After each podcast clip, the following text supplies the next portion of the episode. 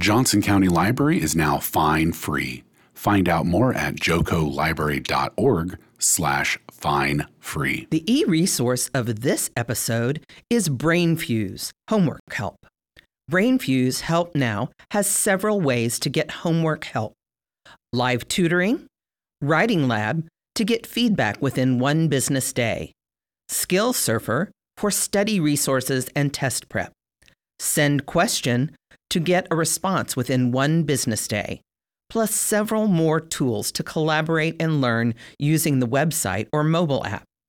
It is about how trees can communicate with each other through their root systems and how they're actually far more sentient than we give them credit for or we ever even realized. And what blew my mind the most was not only can they communicate with each other, but they are not communicating with just their own type of tree. The entire forest is talking to each other. Joco Library Uncovered. Hi, Charles. Hey, Dave. Did you know that fleas can jump 130 times their height? That's a fun fact. Yeah, for sure. And here's another one spiders could eat all the humans on Earth in one year because there are 3 million spiders for every one human. And hmm. they love meat. But no spider that we are aware of, at least, has ever declared an intention to eat a bunch of people. Thankfully. Yeah. Weird. More than half of your body is bacteria because human cells make up only 43% of the body's total cell count. The rest are bacteria, viruses, and fungi. The greatest amount of these microbes are in our bowels. Wild. Yeah. And did you know that feldspar is the most common mineral on Earth? Feldspar is a group of tectosilicate minerals that form rocks and make up 41% of the Earth's crust. Hmm. Plus, it's fun to say. Feldspar. That's wonderful. You said it. Why did we start this episode with those amazing science facts? Well, oh. because it's our fun, weird, wild, and wonderful science collection deep dive episode. That's right. And our Reader's Advisory librarians are back. And they've donned white lab coats and they put on their safety glasses so they don't get blinded by science. It's exciting stuff, and it's next. But first, Library News.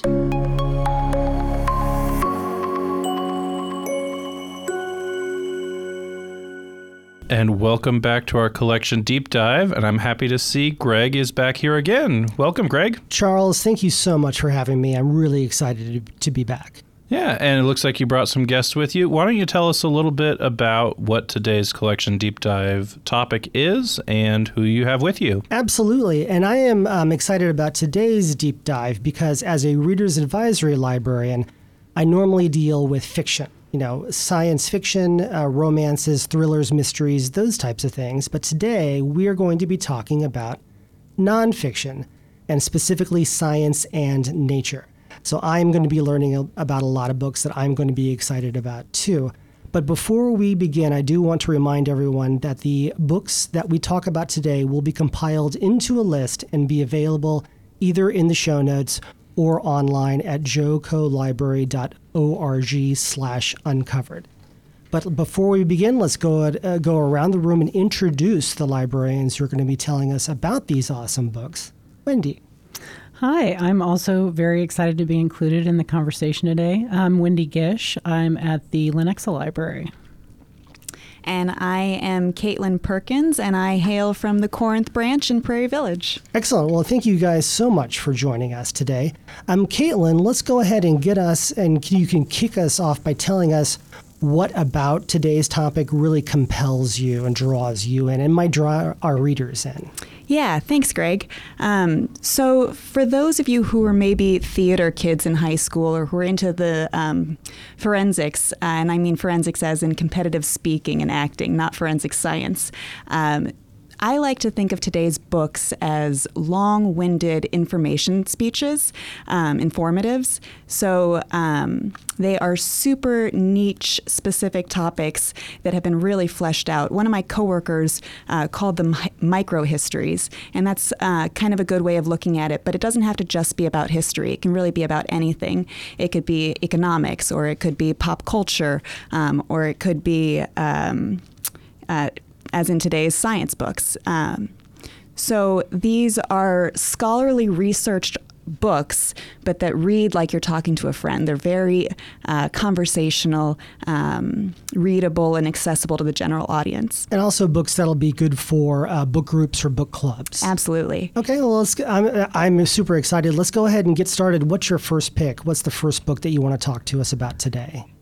Um, yeah, so the first one I'm going to start with is by an author who many of you probably already know. Um, Bill Bryson has written a lot of great um, history books and uh, books that talk about like the history of all the objects in your house. And uh, the one I think he's most well known for is A Brief History of Everything. So, but he wrote a book right before the pandemic hit that came out in 2019 called The Body A Guide for Occupants. And many of you may have missed it given the timing at which it was released. And this is such a good one. Uh, in true to nature uh, for Bill Bryson, it reads with these perfect little comedic nuggets thrown in throughout the whole thing, uh, which so let me backtrack. Bill Bryson is kind of known for his ability to synthesize a ton of information into a concise, easy to read, easy to digest uh, a little edition. And so uh, one reviewer wrote that he gleans as much as possible from as little as possible ah. with Bill Bryson. That's great. And I remember reading him back in the 90s uh, about a book about linguistics. So he's been around for a while and has a really deep uh, catalog to pull from. Yeah. So in this one, again, the title is the Bo- uh, the body, a guide for occupants. Um, Bill Bryson theoretically kind of dissects the human body, and chapter by chapter, he goes on different topics, like from the brain to your skin to your gut, and he tells you a ton of information, but you don't actually feel like you're learning. Um, I feel like if um, biology classes in school could teach out of Bill Bryson's book, you would have way more people flocking to biology and probably to medicine also, um, and probably passing the courses too, because again, you just don't feel like you're learning, but you're, you're absorbing all of the things he's saying. So, like a biology professor sitting down to you, next to you, and over a cup of coffee and chatting about this rather than just a scholarly academic tone. Exactly. And he makes a lot of comparisons um, that don't even feel like they're even science. So, at one point, he talks about how if you were to break down the body into your actual uh, compounds like nitrogen and oxygen and carbon, how you could go out and you could buy all of those pieces and make a human and it would only cost like you know 200 pounds or something if you were yeah. to compile um, based on what we are physically made out of. That is fascinating. Um, so, aside from the body, what other books did you want to uh, to tell us about today? What's your next selection? Um, yeah, so my next one is a little bit more on the nature and um, plant life side as opposed to the human and mm-hmm. physical mm-hmm. side. So it is called The Drunken Botanist The Plants That Create the World's Greatest Drinks, and it's by Amy Stewart. Uh, this one is actually a little bit older. It came out in 2013, but I don't think it's very well known, and it is so fun. I am not actually a big drinker myself, but this tells you about the art of making adult beverages and kind of the history behind how we found that if you fermented this plant uh-huh. or if you added this animal to the fermented liquid that you have, that you are all of a sudden going to have this entirely different, tasty uh, drink. That's fascinating. And uh, it sounds like it's not just one long narrative that is broken up into kind of different digestible, if you don't mind me saying that, parts, right? You, you got it, exactly. Um, so if you're only interested in, let's say, learning about gin or learning about tequila or hard cider, then you can jump to those, just those specific sections. Um, that's one of my favorite things about nonfiction is that you don't actually have to read the entire thing. You can pick and choose what you want. There is not a um, building climax. Uh, it's, it's very easy to to pick the parts that are of interest to you. That's great. So something if you're an audiobook listener and just kind of want to read this on the run, maybe going uh, through workouts or going to work, you can kind of stop and start and jump in wherever, uh, whatever it takes you. Yeah, or if you want to just read a chapter before bed, or if you've got small children and you know you only have 10 minutes before you're going to pass out at night. Absolutely. Well, that's fascinating. Thank you so much for telling us about that. Now, Wendy, um, to switch to you, I believe one of your picks kind of goes along these same lines, right? Yeah, um, the next the next book that would follow that one is uh, Your Mind on Plants by Michael Pollan. It's written in true popular science style. I, I found it to be a page turner, but also, like Caitlin just mentioned, uh, you can read it in sections. He actually divides it into three sections. Uh, the first one is opium, uh, and then he ca- talks about caffeine, and finally mescaline. Uh, and it's some of the stuff is really surprising. Like Yeah? you, uh, for example, caffeine. Um, you, you know, everybody drinks caffeine, but they don't really think about it as being a drug. Yeah, or how it actually affects the human body. Right. And so he talks about the fact that we give that to children, for example, you know, soda, caffeine, things like that. So it's a very socially accepted drug.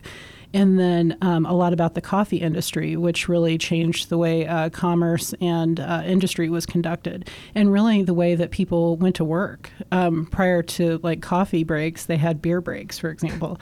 So um, it's a really interesting book, and you can definitely read it in different sections. You don't really have to read it all the way through. I love one of the things that he brings up also in the book uh, regarding uh, coffee plants is, and I'm going to read a quote if that's okay. Okay, absolutely. Please So, do. um, so he says that the interesting question is why so many of the defense chemicals produced by plants are psychoactive in animals at less than lethal doses. One theory holds that the plant doesn't necessarily want to kill us, kill its predator, only disarm it. So it's really interesting because they've done experiments with bees, for example, uh where they give them a whiff of like what they would be pollinating with a coffee plant, and they find that it brings them back. They prefer that, but it doesn't kill them. So it doesn't. So they don't destroy the plant.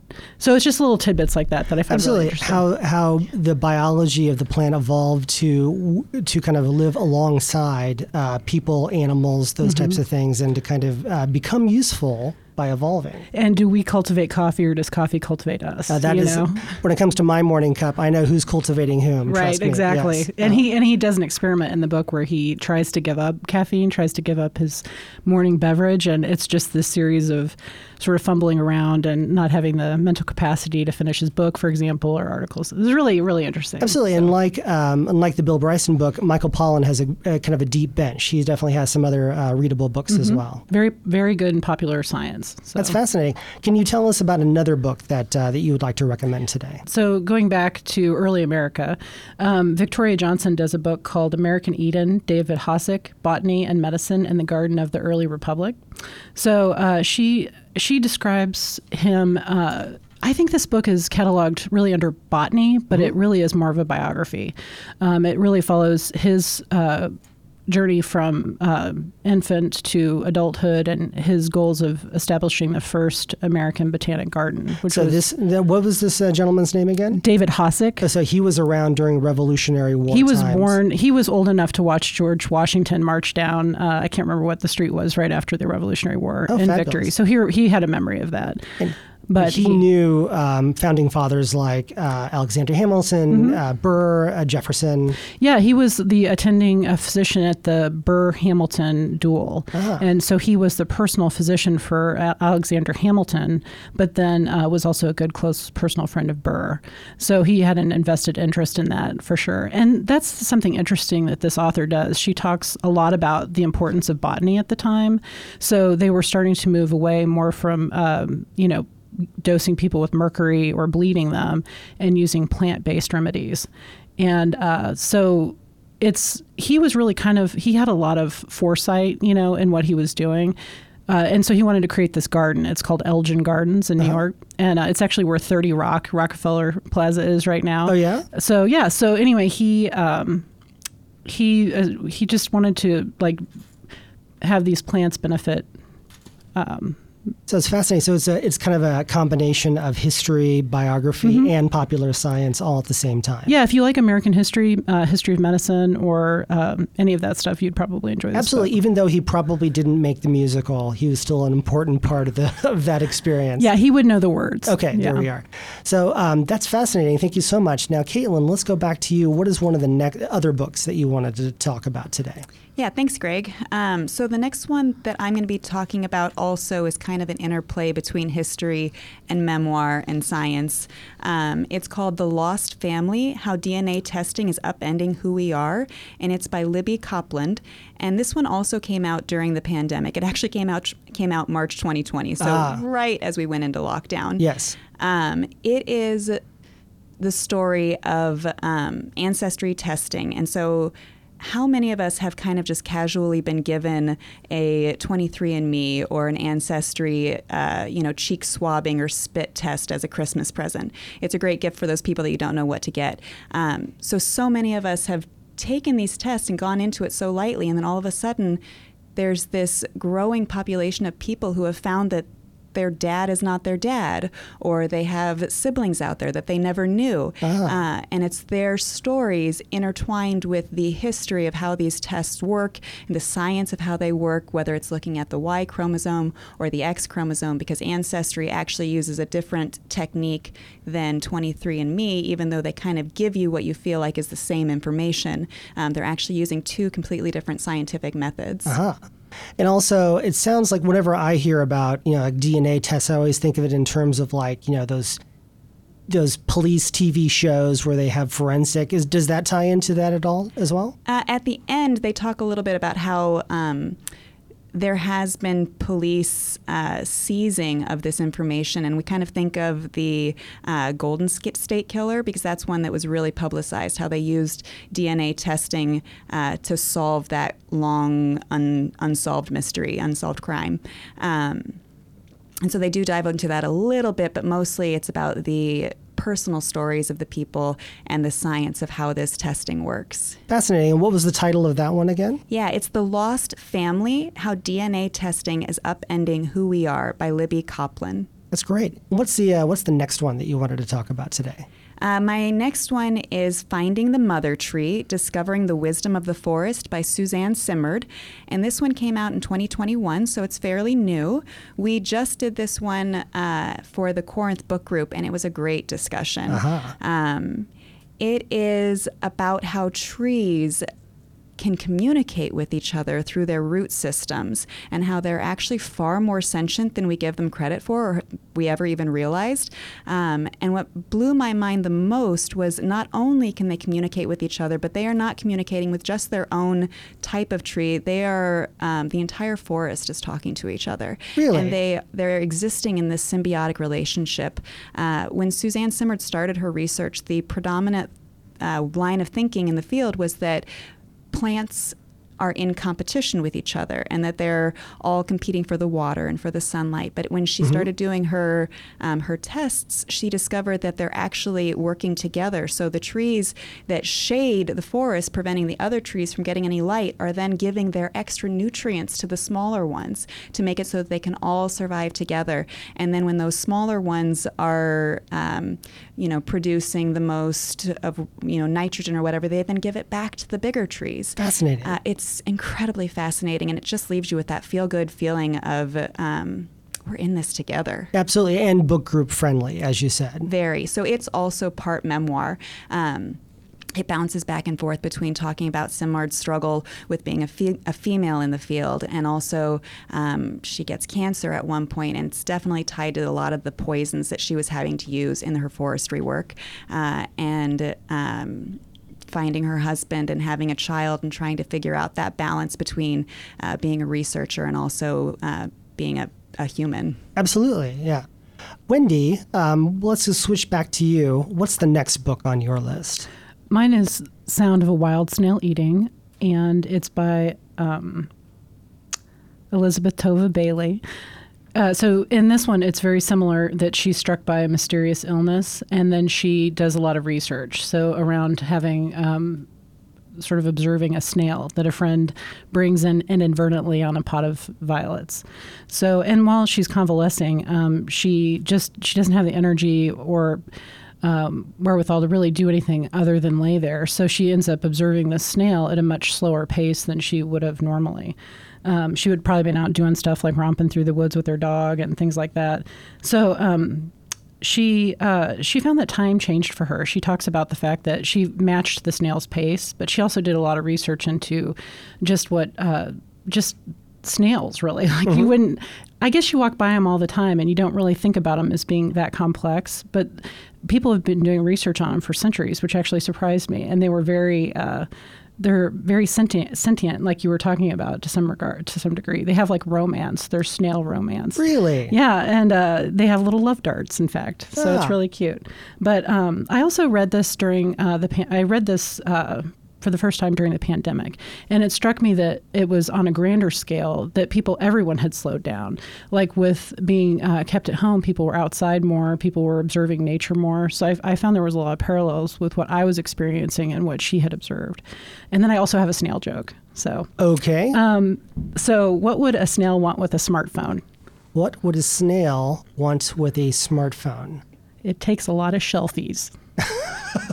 yeah. But anyway, really, one more really quick thing about that one. If you're interested in snails, there's a guy named Timothy Pearce who's a malacologist. Yeah. And he works with the um, Museum, uh, Carnegie Museum of Natural History. He's referenced in the book, and you can also follow him on social media. So it's actually really interesting. So, The Sound of a Wild Sna- Snail seems like it's a combination of almost philosophy Mm-hmm. as well as a scientific uh, look at uh, at those things that are in your garden.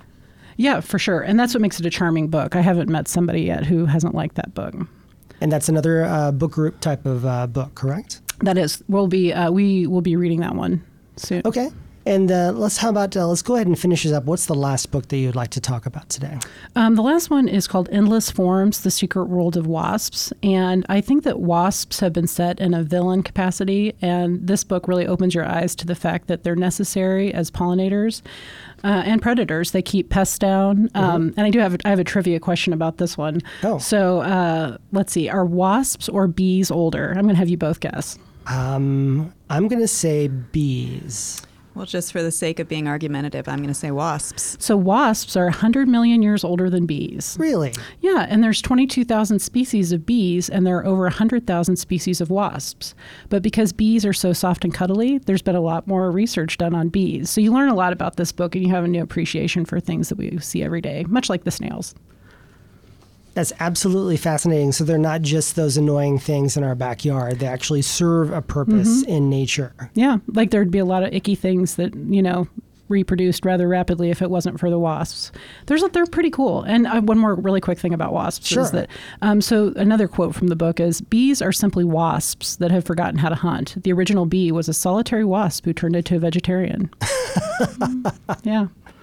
That that sounds like a fascinating book. And uh, you kind of mentioned earlier with the sound of a wild snail that we actually the Johnson County Library has a uh, a, a book group that's kind of focused on these types of topics. Yeah, we just started a book group for nonfiction in 2023.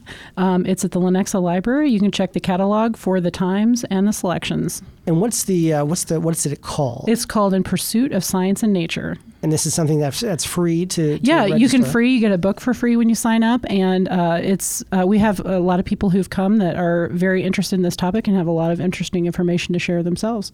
Great. So it's not only a book uh, discussion group, but it's also just kind of a science and nature discussion Yeah, group. it's for people who are curious about the natural world. I would Great. say that anybody who has a curiosity about science and nature, they should definitely come visit us. Great. Well, if you uh, anybody out there who might be interested, go to our website for more information. But as we wrap up today, I want to tell you all about a book that I've been um, looking forward to. This book is called What an Owl Knows by Jennifer Ackerman. It comes out in June 13th, uh, 2023, so make sure to get your holds in now. This, uh, Jennifer Ackerman is an author who wrote um, uh, The Genius of Birds and some other types of uh, uh, very well reviewed books. But this one is about owls and kind of a combination of their history throughout human humanity culture, what they've uh, represented in, in different cultures throughout the world, also the field work that she did with some owl um, experts, and also her own personal um, uh, memoirs as well. So it's kind of a, a good combination between that history, that field work, and that uh, history and culture uh, part of it. Um, this is going to be a good uh, book group uh, book, and hopefully everyone out there is going to be excited about it. I'm excited about it. Oh, okay, good. Wendy is in. Well, I really want to thank everyone out there for listening and you all for joining us today. I really hope you enjoyed some of our books. Yeah, super fun. Thank you. Thanks for including me. And a reminder that if you want a list of all the books that we talked about today, either look in the show notes or go to jocolibrary.org slash uncovered. Joco Library Uncovered will be right back.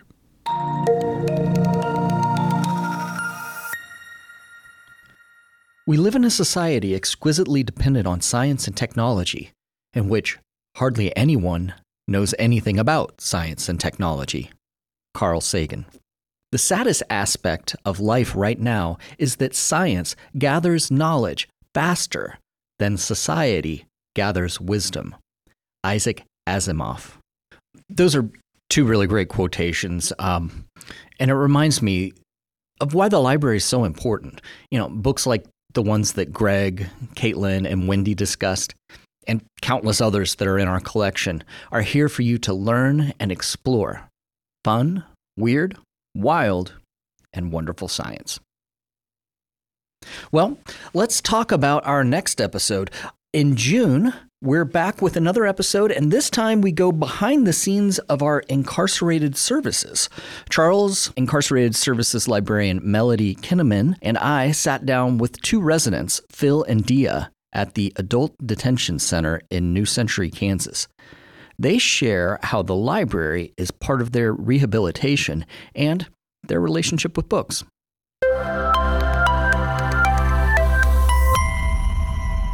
Before we leave you, we're always interested in hearing what you have to say. It's time for a short segment we call What you thinking? This episode's What You Thinking is a little different. Sometimes we read you five star reviews that we receive. Sometimes we present audio that we've recorded from our patrons and librarians responding to some question that we posed. But this time around, we're asking you to visit our Facebook page. That's facebook.com slash Joco Library. There, you will find a prompt asking you to share your favorite fun, weird, wild, or wonderful science book. Be sure to explain why it's fun, weird, wild, or wonderful. We can't wait to hear your responses.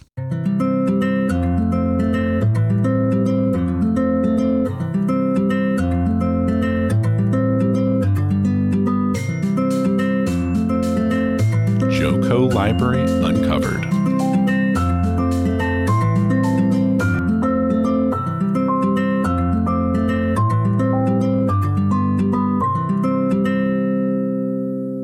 If you enjoyed today's topics, you might be interested in these recommendations from our collection. First, a Charles choice American Serengeti by Dan Flores. Bison, horses, coyotes, wolves, grizzly bears, pronghorns. Noted Western and environmental historian Flores dazzles with his vivid, informed, and richly detailed essays on six iconic animals of the American Great Plains. Next, a Dave's double feature. And so if you go to Kanopy, just visit the streaming section of our e-library. That's jocolibrary.org slash e-library. My first pick is Supersize Me, the fast food industry in America. Now, this one was from 2004, and it's about an hour and 30 minutes long. Um, it was Oscar nominated, and uh, Morgan Spurlock uh, had a social experiment in fast food gastronomy. To and you see him uh, attempting to subsist uniquely on food from McDonald's for an entire month. Now, that is truly fun, weird, wild, wonderful science. And my second pick for my Dave's double feature is Nova Universe Revealed The Milky Way 2021, and it's under an hour. And it's described as Across the night sky, the Milky Way reminds us of our place in the galaxy we call home. But what shaped this giant spiral of stars, and what will be its destiny? Travel back in time to unlock the turbulent story of our cosmic neighborhood.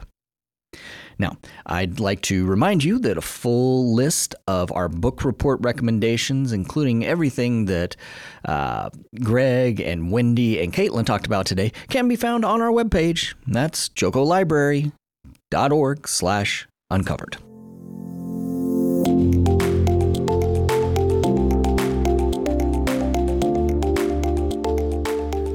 Joco Library Uncovered is a production of Johnson County Library and is recorded at the Central Resource Library in Overland Park, Kansas. We would love to read your thoughtful emails at uncovered at jocolibrary.org. Join our online conversation at facebook.com slash Joco Library. Look for us on Twitter at Joco Library. Our website is jocolibrary.org. Subscribe to Joco Library Uncovered through your favorite podcatcher or go to jocolibrary.podbean.com. Thanks for listening and come back in two weeks for more Joco Library Uncovered.